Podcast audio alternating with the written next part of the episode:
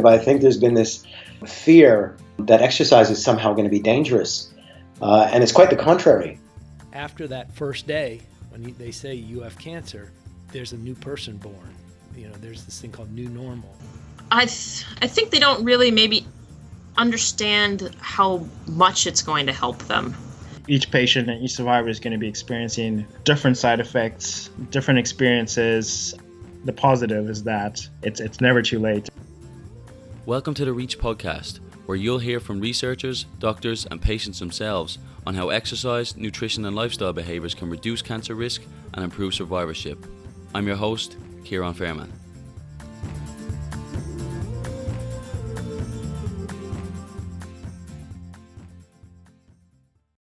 Hey, welcome back to another episode of the Reach podcast.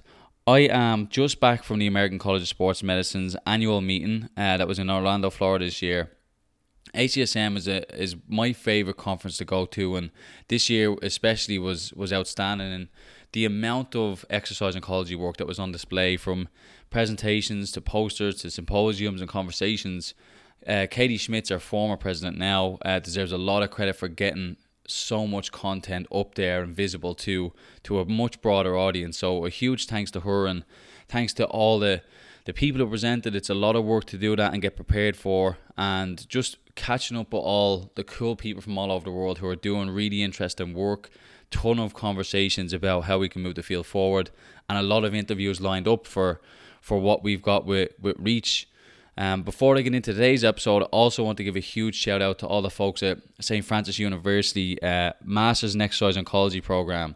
Uh, their director, Steve LaRusso, came to me uh, three years ago now, or four years ago, saying that he wanted to start this program. And it was kind of partially in jest and partially serious. And, and what he's done in such a short space of time and developing a program, a master's program, developing all the curriculum teaching the students and bringing them forward uh, through that field and giving them opportunities when they graduate they seem to be multiplying. I mean, when I when he I first met Steve, he was there on his own. Maybe had one or two other students, and this year they had I don't know ten plus people. So it's really cool to see uh, what Steve has done with that program and see those students um, be so passionate and coming back to the conference every year and seeing them integrate themselves into the field. So really cool to see what you're doing. Huge shout out to all you lot that are going to have a big impact in our field moving forward.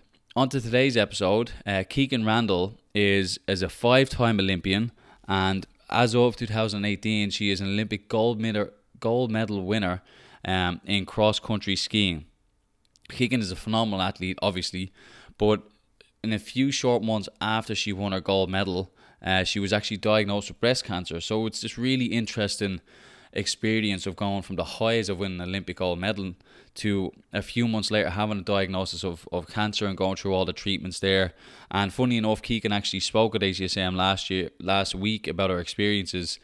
And it was great to to kind of give her the platform to talk to our audience about what she experienced, about how she used her athlete mindset to go through that experience and how she's still kind of moving forward as a as a very strong uh, patient advocate or, or advocate for people with cancer going through treatment. So, um, all in all, it was a really cool chat to to talk to her about about her experience as an Olympian, but also now that transition into her new kind of phase of her career and her life and her, her direction moving forward. So, again, thanks to everyone for your for your support.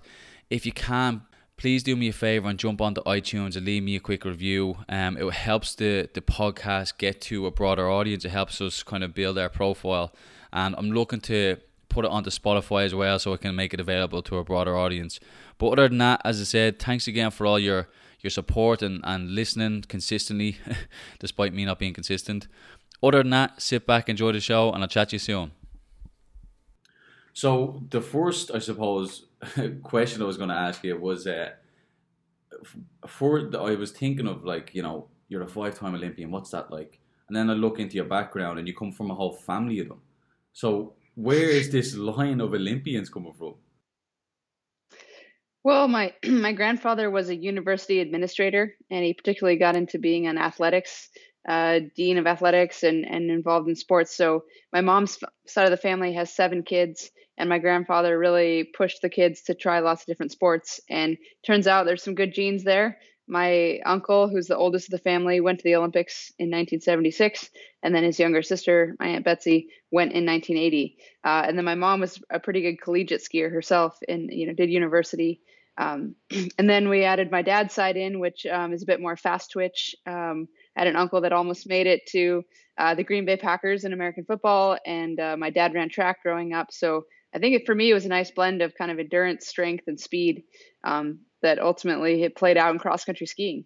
I'm sure it was a really cool environment to be in, though, to to have that to look up to within your family and, and talk to them about their experiences, um, or maybe even see. Um, I don't know what the age gap was, or see some of them competing.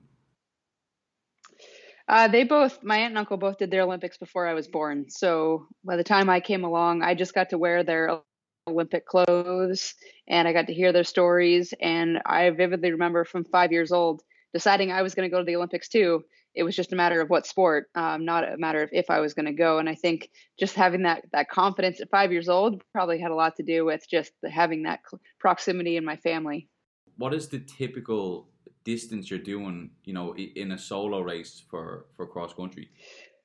Well, we are a unique sport in that we have multiple uh, distances and we also have two techniques. So it's kind of like in swimming where you'll have someone who is maybe good at the uh, freestyle, but they do a bit of backstroke, um, maybe a little breaststroke, except we're doing it uh, anywhere from a, a kilometer, which can take two minutes, on up to 30 kilometers, where it'll take an hour and a half. And most of the athletes in our sport actually do everything. You know, you tend to have one event maybe that you're better at than others, but you you do everything. And so the race we won the gold medal in was a two person team event where we were on a one and a half kilometer course that each of us raced around three times and we alternated. So we tag, tagged each other in between our, our laps. That's uh, a, a fun event because it's it's a sprint. You're going all out for about three minutes, and then you tag your partner and you get three minutes to rest while they're going, and then you do it again, and then you do it again, and we actually have a semifinal and then you get an hour break and then you get a final. So while it's called the sprint it's definitely a, a long race and you have to have quite a bit of endurance. Um, i think it's one of the toughest races we do because it's multiple anaerobic efforts but at the same time it's also one of the most exciting. Yeah it's really interesting because it seems like there's different components to it where those longer races i'm sure there's an incredible amount of mental toughness that goes into in the middle of the woods just trudging trying to get through it versus the the sprint is just all out pushing your body as hard as you can. Yeah, very very different tactics between the two.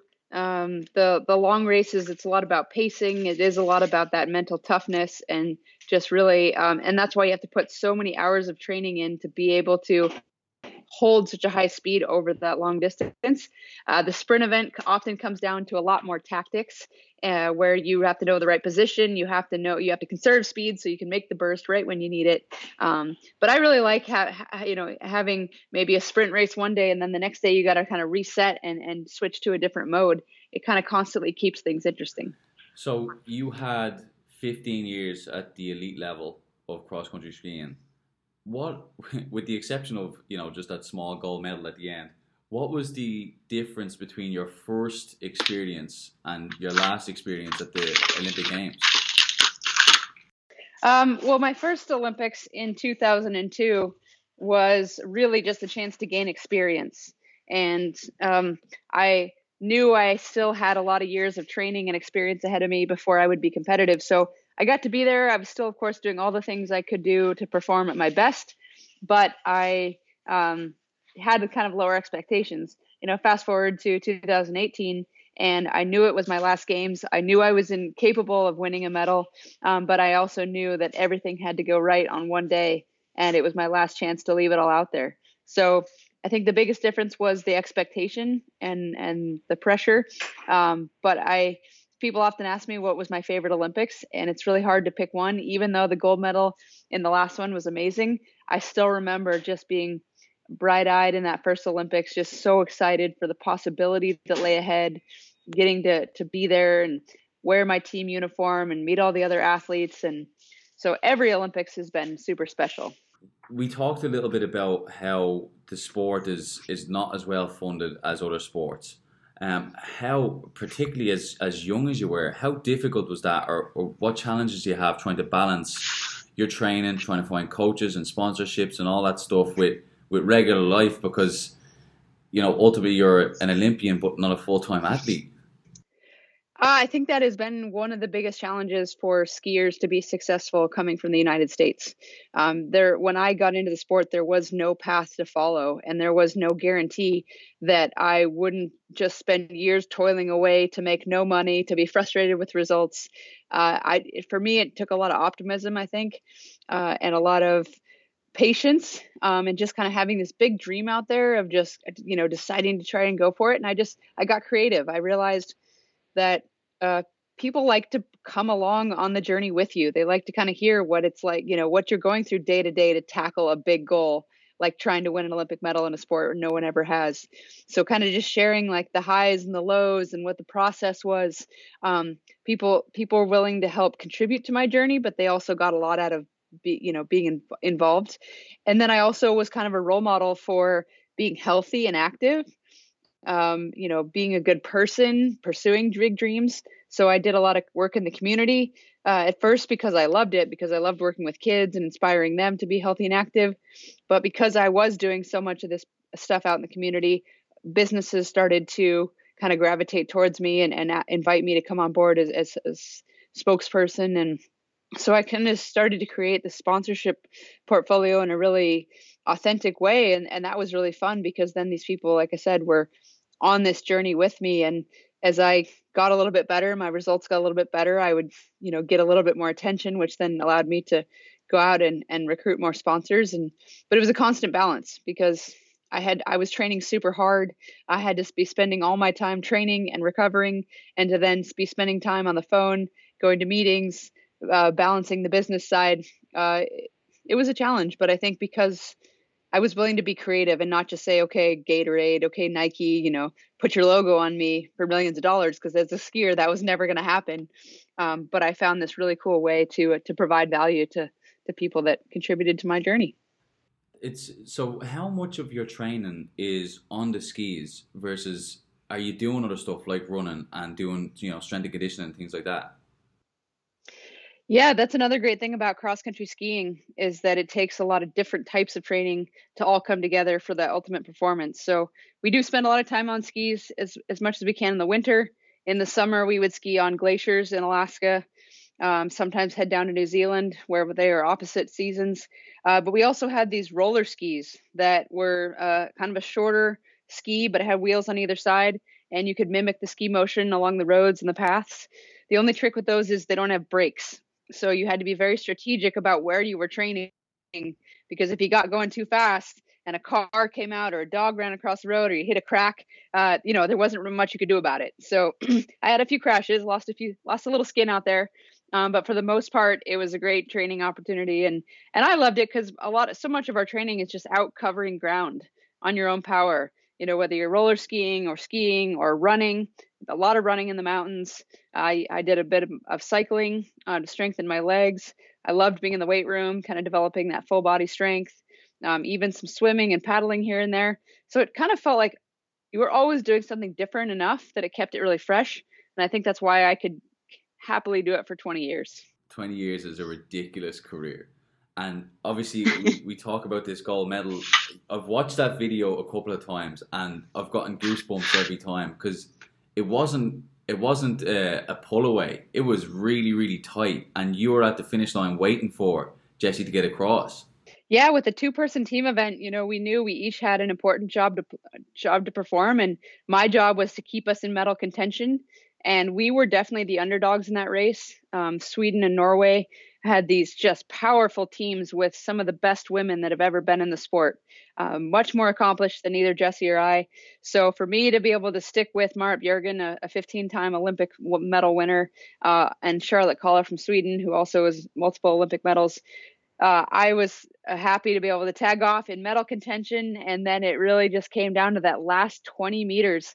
And, you know, it was, it was pretty exciting at that point because we knew, barring disaster, we were going to get a medal and that was going to be the first ever Olympic medal for women's cross country skiing. But then when Jesse found that extra gear and lunged at the line for 0.19 of a second and made that the gold medal. I mean, I just let out the biggest, most awkward screech you could imagine because I just I couldn't believe it. And it was just such an overwhelming moment and so validating, so satisfying for all we'd been working for and all we knew was possible. And the first ever, I suppose, women to win a gold medal. Yeah, yeah. I mean, very exciting. I mean, uh, we had one other men's uh, silver medal from 1976 that Bill Koch had won, but that you know is a totally different era. And women had through my when I started my career had never been even top ten at the Olympics before. So to to come in and and win that gold medal, um, and just to, already in a year since to see the ripple effect it's had. All the little girls out there that are putting on these relay socks and running around going, "I'm Kikkan, I'm Jesse," you know, they're coming out in a world where they know that Olympic medals are possible, and it's so cool to know that all the work we put in to make that gold medal happen is going to contribute to the strength in the sport for years to come. I was actually going to, that was my next question in, in what you think this gold medal has done for the profile of the sport um, and for women female athletes as well. Because um, you've already said in, in just a year that's gone by, you've seen a lot more exposure. How have you seen that transcend across the sport? Well, it was so exciting to finally get to showcase uh, how exciting our sport can be on national television uh, to the American audience, which most probably don't even know what cross country skiing is. To be able to show that it's not just some skier disappearing off in the woods for hours, but it's a very fast, fun, dynamic sport. And Americans are good at it, which makes a case for, for people actually tuning in and watching us go. So I think it's it's really done a lot for the awareness of the sport, uh, for generating kind of more fans as we go forward. And we're literally seeing, I mean, tremendous increases in participation all across the country. I mean, the, the ski program that I got started in when I was young has has seen a 60% increase in enrollment. And I think, you know, just people are excited about the sport. They're excited about what's possible. Um, and that's the best re- best result from this medal we could have ever hoped for. And you personally are also on the International Olympic Committee. And one of one of the things that was fascinating to me as I was listening to one of your interviews was uh, how you were speaking about the support for women, and particularly those who uh, are thinking about or deciding between family or career, which is something literally as males we don't think about. As, like as you said, I was like, yeah, that's a really interesting you know concept as things to discuss. So talk about some of your your goals with being on this committee and maybe particularly with with some of your goals for for females in the sport well it's it's a great time to be getting involved with the ioc because uh, they have a, an I, women in sport commission that's been diligently work on working on um, in increasing female participation both in the games in athletics worldwide, but also at the more administrative level as well, getting more uh, IOC members, more leaders of federations. And so it's cool to come in at a time when that work is already in process and good progress has been made and be able to contribute my experience where you know it was a, a unique situation. You know at one point i felt like i was going to have to make a choice either family or sport. And then as i thought about it more i realized well no i don't want to have to make an either or choice. I want to find a way to do both. And it took some creative thinking it took some belief in myself. You know it took going out there and you know getting people excited about the idea but in the end it's worked. I mean women have been having babies for thousands of years and have you know continued to come back stronger than ever. So it makes sense that as athletes we can do that as well. And it's great to see the system become more and more supportive so that women feel free to be able to make that choice. Um, i think it's really good for our sport to keep our veteran athletes competing longer um, blending uh, parenthood with their athletics um, and and and then that also to flow up again to to some of these administrative roles. So you know, with the scope and influence of the IOC, I think we can make some big steps forward in terms of, uh, of making that a bit more of a normal situation, a supported situation. Um, and then I hope it also just trickles down and, and girls then when they're, you know, in maybe in their teens and they're trying to decide, do I stay involved in sport or not? Then they just see this really clear pathway of yeah i can do that and i can be supportive and i can be successful. So when you say stay on longer has the tradition been um, people will start a family and then generally kind of fall off and retire? Yeah i think a lot of athletes kind of see when they get to those childbearing years or, or that's kind of where their their mind's at. They see if okay well i better re- retire from sport and start my family and move on to the next phase of my life. And i think part of that has been there been there haven't been that many role models and there hasn't been a clear path of how they would do it. You know, you're always worried, am I going to lose my sponsors? Am I going to lose my status on the team? You know, what's going to happen to my body? And so the more we can show a, a path and say, okay, you know, like as teams and countries and federations, like let's be supportive of this because, you know, these teams have already invested all this money and time into an athlete that they know is performing at a high level. So it's better to let them take, you know, maybe a year off from racing, have a kid and come back when they're more of a known quantity than it is to start from zero from an 18 year old that you don't know how they're going to pan out. So I think it's uh, it's worthwhile to support our women athletes who have been involved in the sport so they can keep going longer, finding ways, you know, whether it's the ability to bring your family on the road, um, you know, having some extra support system because fin- it's financially challenging if you're going to bring your family on the road while you're competing. Um, I think that we were able to do it for a couple of years, but it wouldn't have been sustainable for too much longer. So I think we've got some work to do in that respect um, to really support our female athletes. Um, but again, I think role models are going to be huge. If we can show a couple successful examples of how it's worked out, then I think we're going to have more women just deciding to stay involved in the sport, and that's good for everybody. You've kind of you've highlighted a lot of really big highlights of your career. So you've you've won your Olympic gold medal. You've just been uh, nominated or, or, or put on this IOC, and then just a few months later, you have a diagnosis of breast cancer. So talk about that that switch from high and just living in that in that you know post race period to then having the diagnosis. Yeah, I mean, it was already going to be kind of a crazy time in my life given that I'd competed for 20 years, you know, hit such a high point right at the end, was retiring. Uh, my husband and I just moved to a, moved to Canada, so we just moved to a new country, a new town where I was trying to start to figure out how I was going to blend my IOC role with uh, you know, sharing my experience as an athlete and doing some of the other projects. And then I get this cancer diagnosis and it just it was complete disbelief at first because when you win an Olympic gold medal, you feel invincible. You realize you're in the shape of your life and you you think about all the things you do right. You know, I I was exercising and I was eating right and I was taking good care of my body and you just you can't believe that that this is happening at the same time uh, I think as an athlete, I'd become accustomed to facing a lot of setbacks. And so right away, my athlete frame of mind kind of took over and it was like, all right, this is just the new challenge. You know, we're got to make a plan. We're going to build a team. Uh, I'm going to get through this. And uh, it's, it's been a roller coaster of emotions for sure. Um, and I just, as angry and frustrated as I wanted to be about how unfair this felt, I also realized, you know, if this had happened to me a year earlier, I wouldn't have been able to compete at that last Olympics. You know, we wouldn't have been able to win the gold medal, or, or at least I wouldn't have gotten to play a role in that. Um, you know, I, we we were hoping to expand upon our family, um, and that's frustrating that we can't do that right now. But at the same time, we have a little boy who's almost three years old, and he is incredible, and we are so grateful for him. So again, using that athlete frame of mind of just okay, there's a lot that I can't control, and I could be frustrated about it, but I think I'm going to focus on what I can control and what's really good um, going to motivate me to get through this. Given that short period of time, did you did you notice anything in the months leading up to it? You know, at what point were you like, okay, something's not right here? And you know, was it after the Olympics? Was it during leading up to? Yeah. So now, now that we know um, the state, the stage that the breast cancer was, I for sure had the cancer building in my body, possibly for years leading into the into that Olympics and that gold medal. Um, but thankfully, I had no idea what was going on. It it really happened to be uh, a stroke of luck that I was getting ready for bed one night, um, and I just happened to brush past my right breast and noticed there was a hard spot. And I uh, got a good education growing up that if you are a woman and you notice something, you know, that's not right, go at least go get it checked out. So while I was telling myself in my mind, this this is probably nothing. I mean, I, I can't be. Um, I knew I needed to go get see somebody about it. So it took a couple of weeks before we really got the diagnosis figured out. Um, but I just I, I think.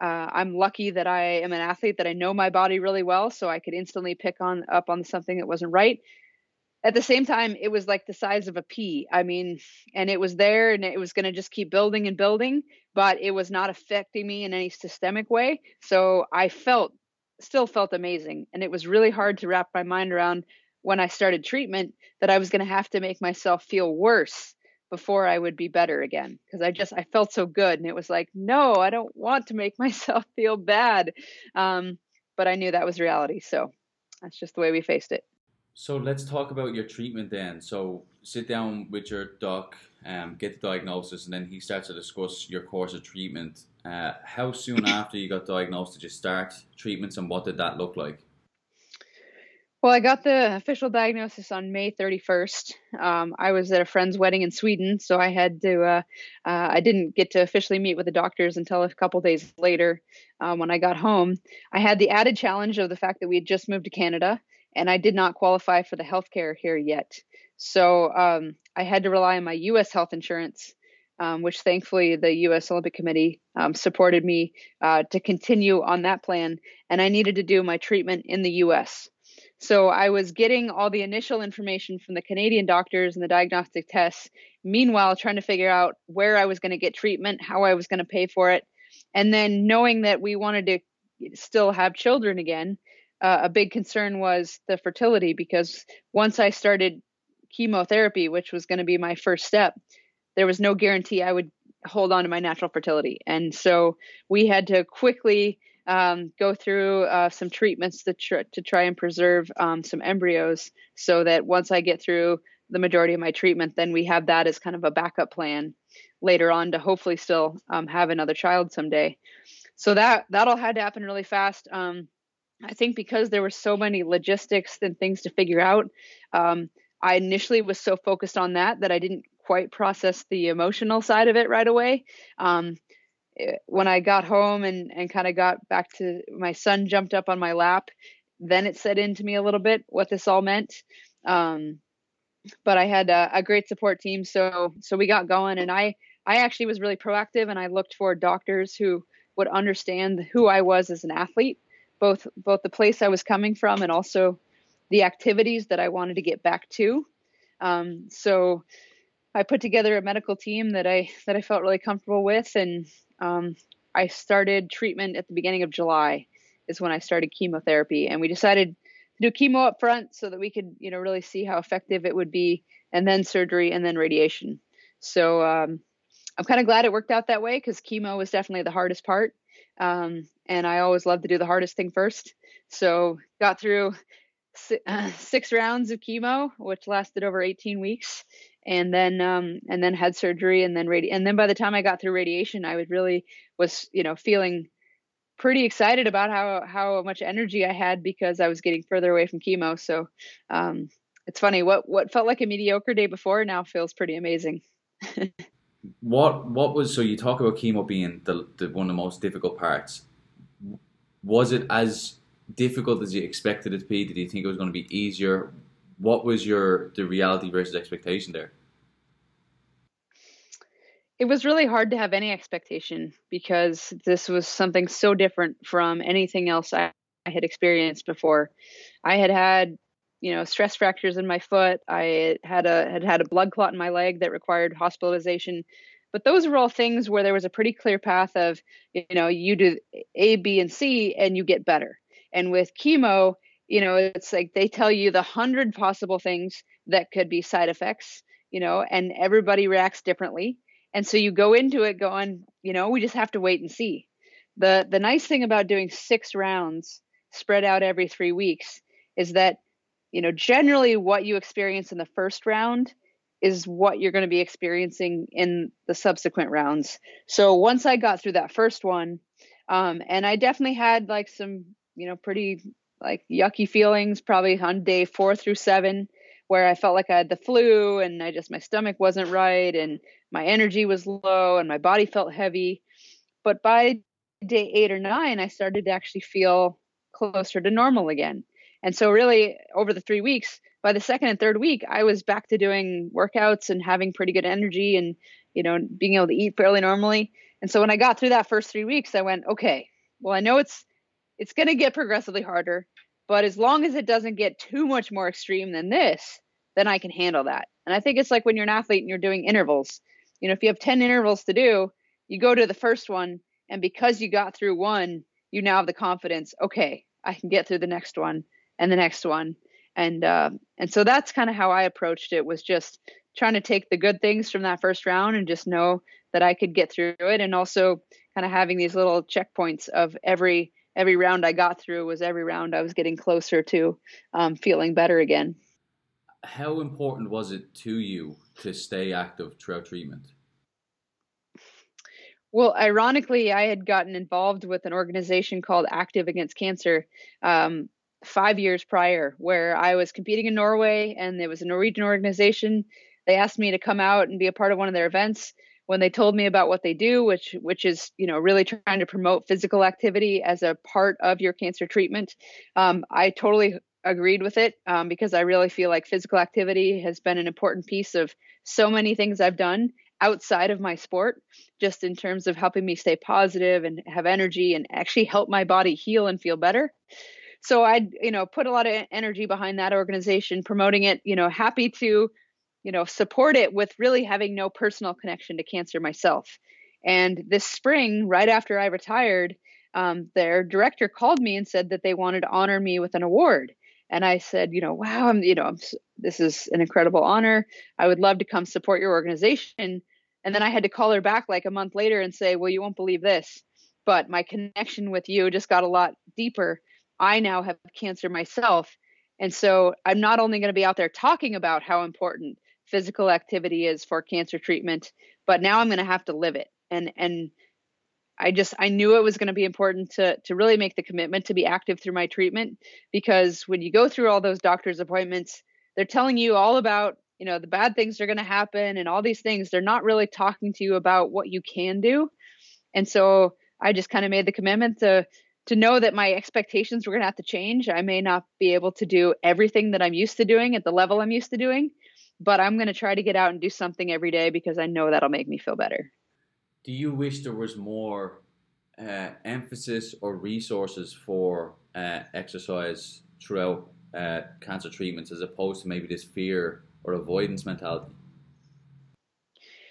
Yeah, I mean, one of the coolest things I found as I was heading, you know, getting ready to start chemotherapy was a physiology study done on a, a triathlete uh, who had had breast cancer, and they tested her VO2 max uh, at the before her treatment started, after chemo, after surgery, after radiation, and and they were able to see that within six months of completing treatment, she was back to near pre-cancer levels of performance. And so as I saw that, I thought, oh, okay, you know, I'm I'm gonna see a decline, but then I'm gonna come back up, and that gave me a lot of confidence. And I actually tried to set up a study on myself to add more data to that. It, unfortunately, the timing didn't work out.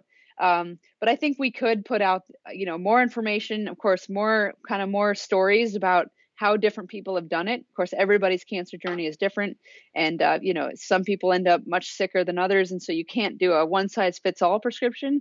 But I think we could talk about more about why it's important to kind of continue your level of activity, what what the benefits are, and find ways to help people kind of motivate when they're in that position where oh, it'd be much easier to lay on the couch right now.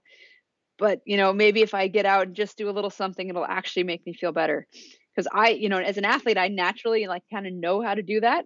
It still wasn't easy like there were times when i needed a push um, but i think if we found more ways to help people get out the door and experience the benefits um, it would really uh, i think help the treatment be more effective and also help the way people deal with it be more effective it's interesting because a lot of the guides uh, you know, and even the research. I mean, you look at the 40 years of exercise oncology, the majority of it is in um, people who are previously previously inactive or you know are kind of you know sedentary, kind of light activity. Some are overweight. Some face a lot of challenges. There's very little that's been done on athletes, which means our resources then are directed at those people who are inactive and overweight, trying to get them moving.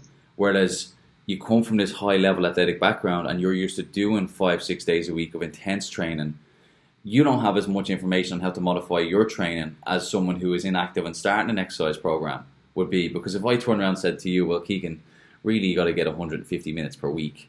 So I think there's a really strong need to develop resources that are aimed at athletes and who understand their bodies a lot better and also are more in tune with different training methodology and how to maybe monitor themselves going through treatment. Um, and like you said, understanding the patterns of, of fatigue and nausea that go along with treatment. Yeah, I think I think they're you know unfortunately there will be a lot of athletes that will have to go through cancer. Um, and I really felt like most of the resources out there just, I couldn't relate to them. And so I had to kind of experiment on my own and ask a lot of questions. You know, I was asking my oncologist, you know, is there anything I shouldn't be doing? You know, where where, where are the parameters? Because for me, it helps to kind of have some guidelines, um, and there aren't any. So I think we could um, we could put some more information out there and really encourage people and in encouraging the more athletic people to go out and, and be active through their treatment i think that has a ripple effect and it also helps the people who aren't naturally active um, who want to get more healthy after during their, during their treatment or after because um, it's like you start to if the normal becomes everybody's staying active and then we're learning more there then i think that pulls people in whereas right now the normal is oh you know don't do anything too much rest you know, um, and your body then is kind of fighting two battles at once. How did you find out yourself? With as you said, you didn't have a lot of information, so you're kind of figuring this out as you're going along. Uh, it looks like you figured it out pretty quickly on the low days to take it easy. How did you manage your training around um, the treatments? Um, well, I, I took advantage of the days when I knew I would feel good. So coming into each chemo treatment, I knew I was kind of at my highest point uh, before I was going to be going down again. So I would ride my bike to my chemo treatment. I would stop at the gym along the way. I would do a workout. Um, you know, as I went through my chemo, it got progressively harder. Like I didn't feel quite as good at the start every time, but being able to go and like do something on the day where I knew I was going to be sitting in that infusion chair for several hours it gave me the mental boost of you know knowing I got my workout done. Okay, now I can sit in the chair and I can just relax. Um, I think it gave my body all the good, you know, endorphins and things like that. That also probably helped as I was taking on board these these you know scary drugs, um, you know, processing all of that. And then on days when I knew, okay, you know, it's days four through seven, I'm really, you know, I'm I'm prepared not to feel well.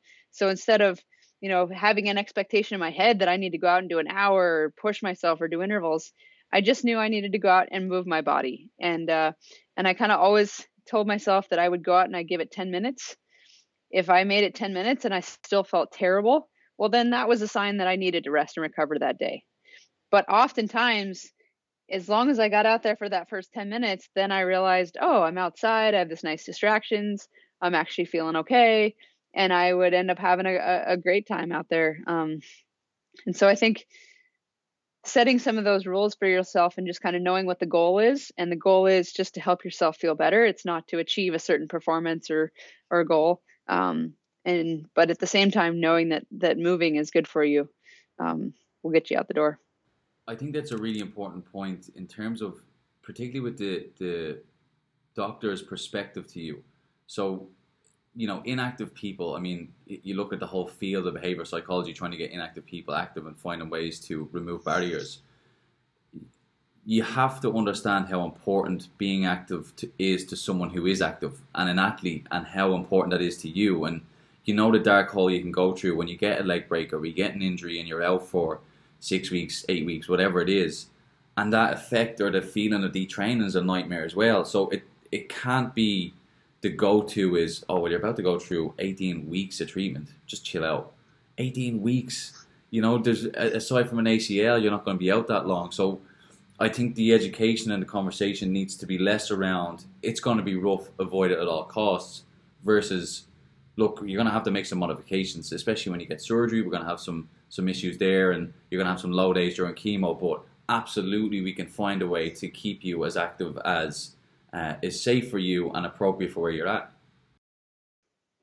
Totally. And and the the other thing I really noticed is on days when I didn't exercise, it was a lot harder to stay positive. You know, it really just affected my my mental state. And so just going out and staying active was also so important for the attitude that I approached my treatment with. I think being able to kind of have this like, okay, I'm going to focus on what I can do, and I am making small improvements, um, all of that. And they they they've studies have shown the mental link with how effective your treatment is. And so we kind of have to figure out like how do we give you so, keep giving you that dose of exercise, which then helps your mental state, which then helps the treatment be more effective. What was fascinating to me was looking through your daily blogs and it, you now have a catalog that you can go back on and literally see the patterns in response to treatment, which was really interesting to to see not only your your mindset but how your physical health and even when you started to move into getting sores from from treatment it, it was I love that you documented everything and there was there was no hiding kind of some of the lower points. But it, now it's really interesting to go backwards in time and see how you can you can see the fluctuations through those daily blogs yeah it's it's amazing when you're with yourself every day you don't always notice the changes and uh, i tend to be a pretty positive, optimistic person. So I think while I was acknowledging the tough days, I didn't realize actually how tough some of those days were until I went back and watched the video footage and realized, like, oh my God, I look terrible. and like, you know, my voice or whatever. Um, and it's amazing how even within like from one chemo cycle to the next, I would kind of forget what that day third three or four felt like. So to go back and kind of look at that blog and go okay that was how it went last round. Okay it's t- you know it's tough right now. I'm experiencing those same things but hey the next day was better. So i can look forward to tomorrow being better. And um, i got a lot of cool feedback from people that said watching those blogs was really helpful for them to understand what the process felt like because they were watching either a friend or a family member go through it and they wanted to help so badly, but they couldn't understand it. And so being able to kind of share what I was going through gave them an inside glimpse into kind of what it feels like to actually go through it. And um, I'm really glad I did it. It was my husband's suggestion um, to, to do it. I wanted to, to be open about what I was going through, but the daily blog was also a great way for me to end each day and kind of reflect on how the day went, you know, to pull you know what some of the challenges were, what some of the positives were, and um, and I think ultimately, I'm kind of happy to have this whole thing documented now. So with this experience now, and you are you've gone through this 20 years at, at, at the top level.